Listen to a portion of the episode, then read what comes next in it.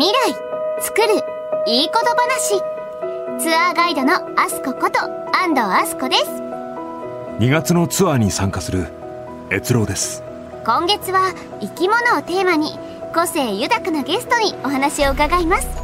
それではお聞きください。越郎さんメディアに出なくなってアマゾンカフェをやっているって一体どういうことなんですか？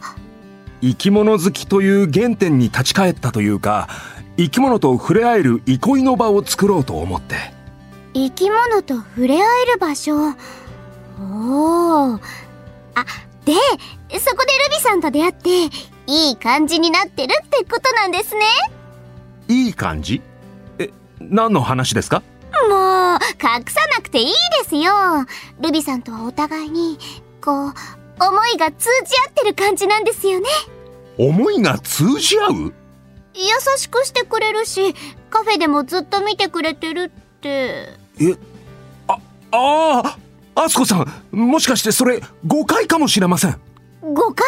自分はルビさんがカフェに連れてくる怠け者のタダオにただただ会いたいだけなんです。そこに喜びを感じるだけなんです。え？ってことはルビさんじゃなくて怠け者のタダオを見ていた。そういうことですか？はい。一目見た時からあの丸く愛くるしい眼差しが頭から離れなくて。ああこれルビさん完全に勘違いしてるわ。完全に誤解を生むような行動をしてしまっていました。どうしましょう。ままあルビさんももう大人ですしちゃんと説明すればきっと分かってくれますよ。そそうですかね？そうですよ。それよりツアーの続きいきますよ。この北海道に保有林を持つ三井不動産グループでは植える、育てる、使うというサイクルを回しながら健康な森づくりを行っているんです。循環していくってことですか？そうです。この保有林を手入れする際に出た木材を建築材料として使ったり、定期的に植林もしたり、未来につなげる終わらない森づくりをされているそうですよ。生き物たちも越に入れる場所なんですね生き物たちが喜ぶ場所かもしれませんね。越郎さん、実は三井不動産の保有林の木材活用に実際に取り組んでいる方に来ていただいているんですよ。本当に？ってことは直接お話が聞けるってことですか？はい。こちらが三井不動産ビルディング本部ビルディング事業一部事業グループの岡田奈穂さんです。岡田さんはじめましてよろしくお願いしますお願いします。お願いします。お願いしますさあということでまず岡田さんのことを伺っていきたいのですが、えー現在は三井不動産に勤務されているということですけどももともと建築だったりこう街づくりに興味があったんですか？はい、実は私はもともと建築の素養とかはなくって、ただぼんやりこうものづくり関わってみたいなっていうのは思ってました。で、その中で大学生の時にん。街づくりっていう仕事があるっていうのを知って、まあそこから興味を持つようになりました。へえ。学生時代は、えー何を専攻されてどんなお勉強されてたんでしょうか、はい、私は経済学部にいて、ええ。まあ主には経営学を勉強してたんですけど。はい。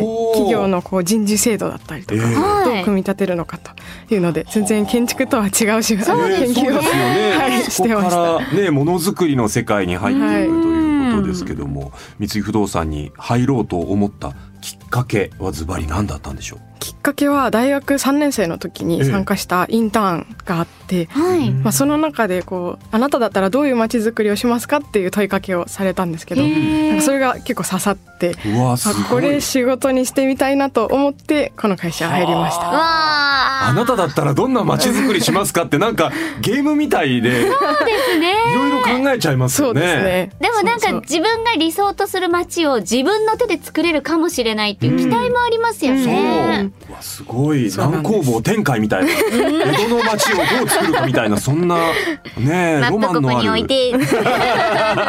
ちょっとワクワクしちゃいましたワクワクしますね。はいああなるほど。え実際あの、えー現在岡田さんがいらっしゃる部署ではは、えーどんな業務をされているんですか？私がいるところビルディング本部というところなんですけど、主にはオフィスビルを作っている部隊になってまして、まあ、我々が関わる土地に対してこう何を建てるかとか、どういうものを建てるかっていうのを考えて、まあ、実際に建つとこまでを担当しています。結構長い期間携わるってことなんですかねそうですねビルを建てるというところまでは、やっぱ決めるまでにも設計者の方とか、まあ、ええ近隣の方とかもいらっしゃるので、ねまあ、一緒になってこう考えるみたいな。たくさんの方と、はい。まあ、パートナーというかチームワークでやっている、はいということなんですね、はい。えー建物だけじゃないってことなんですかねそうですね。土地という話がありうんましたが、うんうん、建物の周りのこう敷地内の植栽とか、はい。歩道をどうしますかとか、なんかそう本当に。いうそうですよね。あの植栽一つか。歩道のデザイン一つで全然雰囲気違いますもんね。そうですよね。本当に細かいところまで、はい、一緒に考えうます。わ興味深いですね。かなりダイナミックなねお仕事をされ,、ねはい。されているというそういう部署なんだと思いますが、えーこれまでにはどんなオフィスビルに携わられていたんでしょうか？はい、実は私は今日本橋エリアの物件担当してるんですけど、はい。これまで4月去年の4月までは全然違う部署にいて。そうなんですか。そうなんです。なので初めて今回あのなるほど。はい。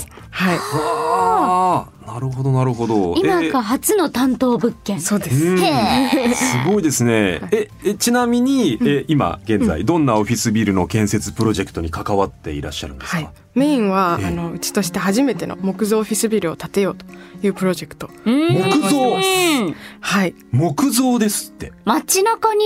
このコンクリートジャングルの そうなんですよ。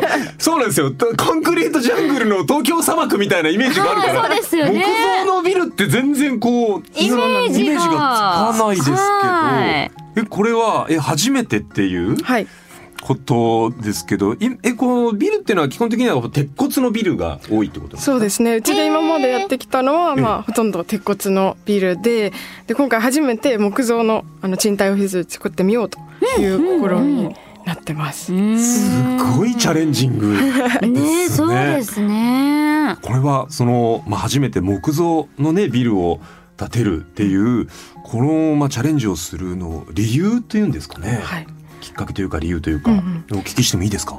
もちろんあの大きくは2つあって、まあ、1つは環境に優しいっていうところが大きいです。やね。っぱり鉄骨に比べると木材使った方が CO2 の排出量が減るよねっていうところだったりとか、はい。木の中に CO2 をこう溜め込んでくれる効果とかもあるので、はい。まあ、そこを期待してるっていうのが一つ。うんはい。でもう一つはまあ日本の林業に貢献したいっていう思いもあって、やはい。おーっぱ日本の国土って3分の2が森林って言われてるんですけど、はいはいはい。もちろん植えるとか育てるっていうのも大事なんですけど、うん。まあ、実際にまあいらなくなった間伐した材とかを使うっていうのももちろん大事で、この無駄にせず使うってことを大事にするためにん。我々チャレンジしてみようかということになりました。なるほど。なんかそう森林を守るこ環境を守るっていうその守るっていうワードに引きずられてて、その、まあ、間伐材を使うっていうことをちゃんとしないと回らないってことなんですね。そうなんです。サイクルがあるので、まあ、それをちゃんと回していこうねっていう取り組みにあります。すごい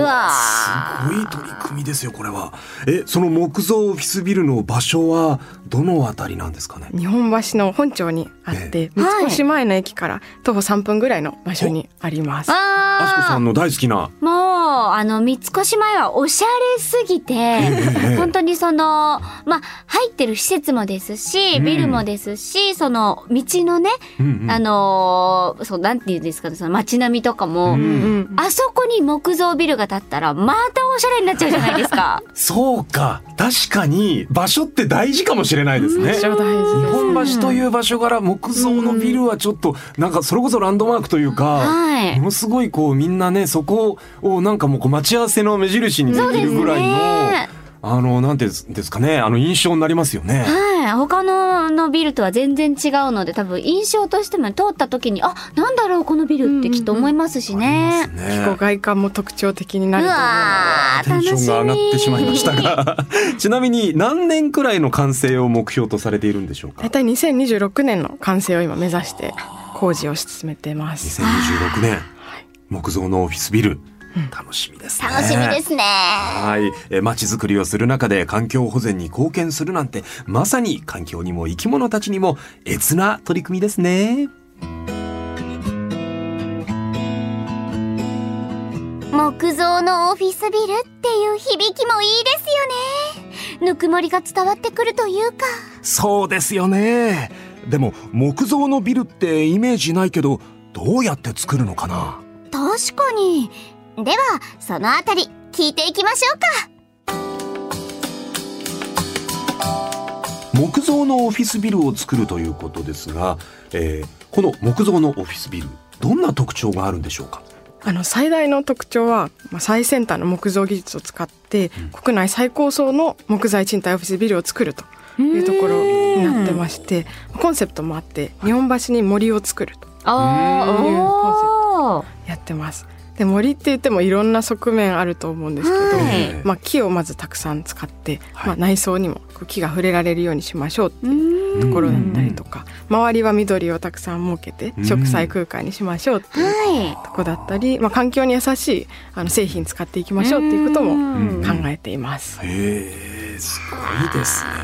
日本橋に森ができるんですよいや想像がでもさっきあの一瞬あの完成予想図みたいなの見せていただいたんですけど、なんだかすっごくいい匂いがしそうなもう 見た目から、うん、なんだマイナスイオンでリフレッシュっていう感じの。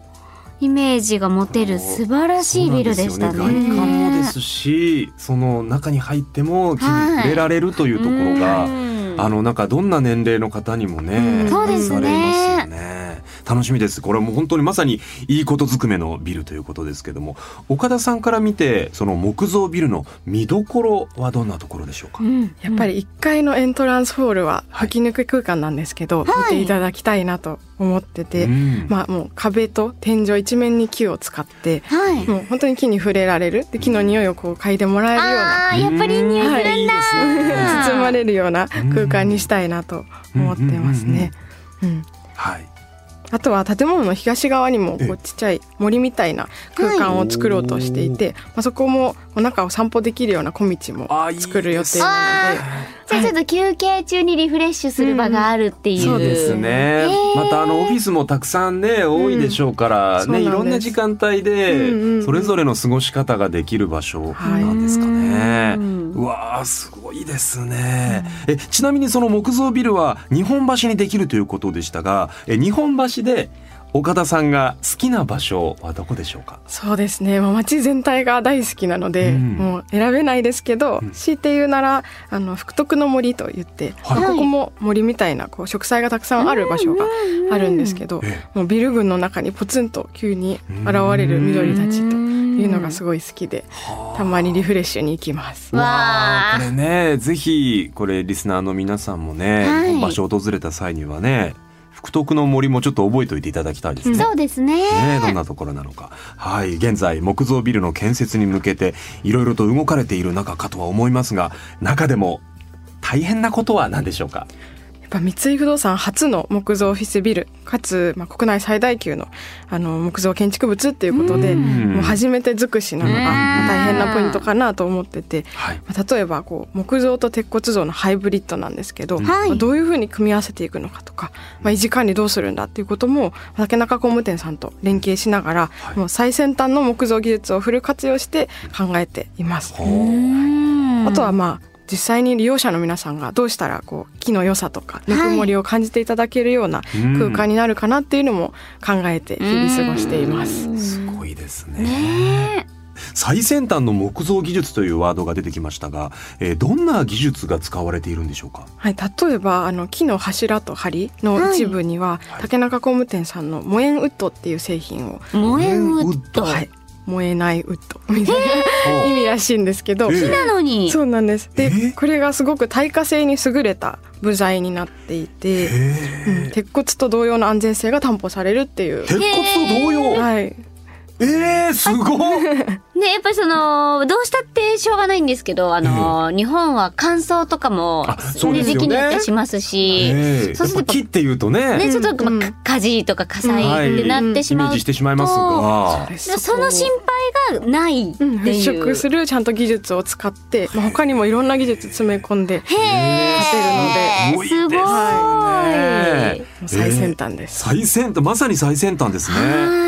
はいえーこの木造ビルには、えーグループの保有林の木材を使っているというふうにありますが、三井不動産グループにはあの北海道に保有林があるんですよね。うん。これあの岡田さんご自身も行かれたことがあるんですか？はい行きました。え？去年行って。おとにかく広いです、広い。はい、うん。うん、こうあそこまでがあの山が敷地ですよって言われるんですけど、えどの山かわからあ、ないもうなんですね、それは。どこみたいな、えそうですよねなんか東京ドームのうんおよそ1063個分っていうこと。は聞いてますけれども、その東京ドーム1000想個像が全然できない。ってできるのかなっていうまずところか想像がら。できないですね。やっぱ頭の中ではうね。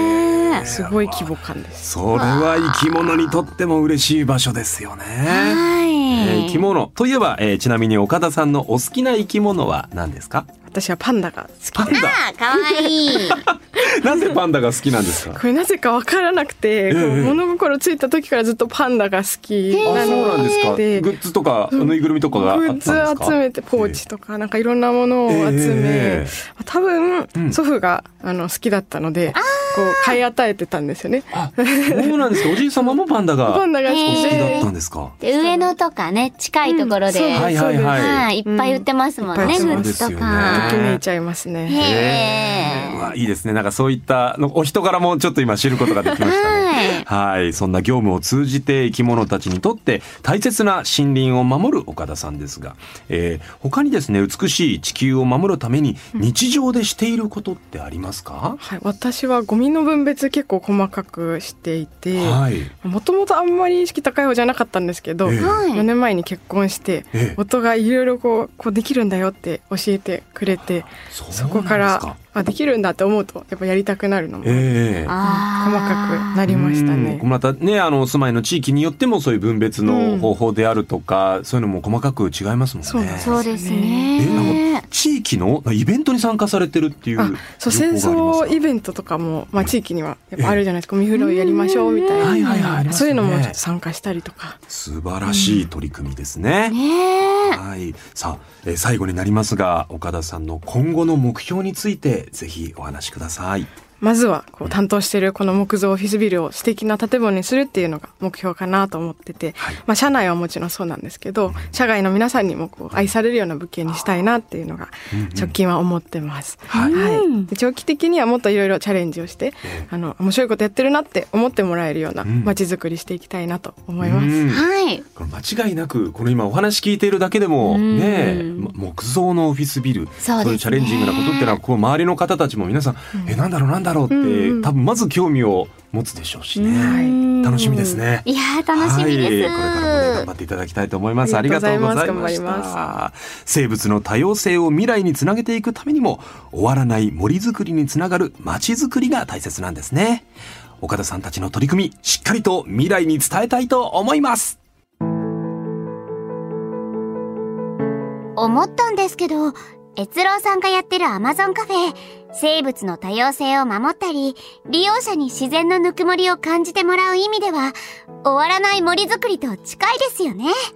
そう言われてみれば確かに。でも2800年だと自然があることは当たり前だから自分もただ当たり前のことをしているだけな気がしますけど。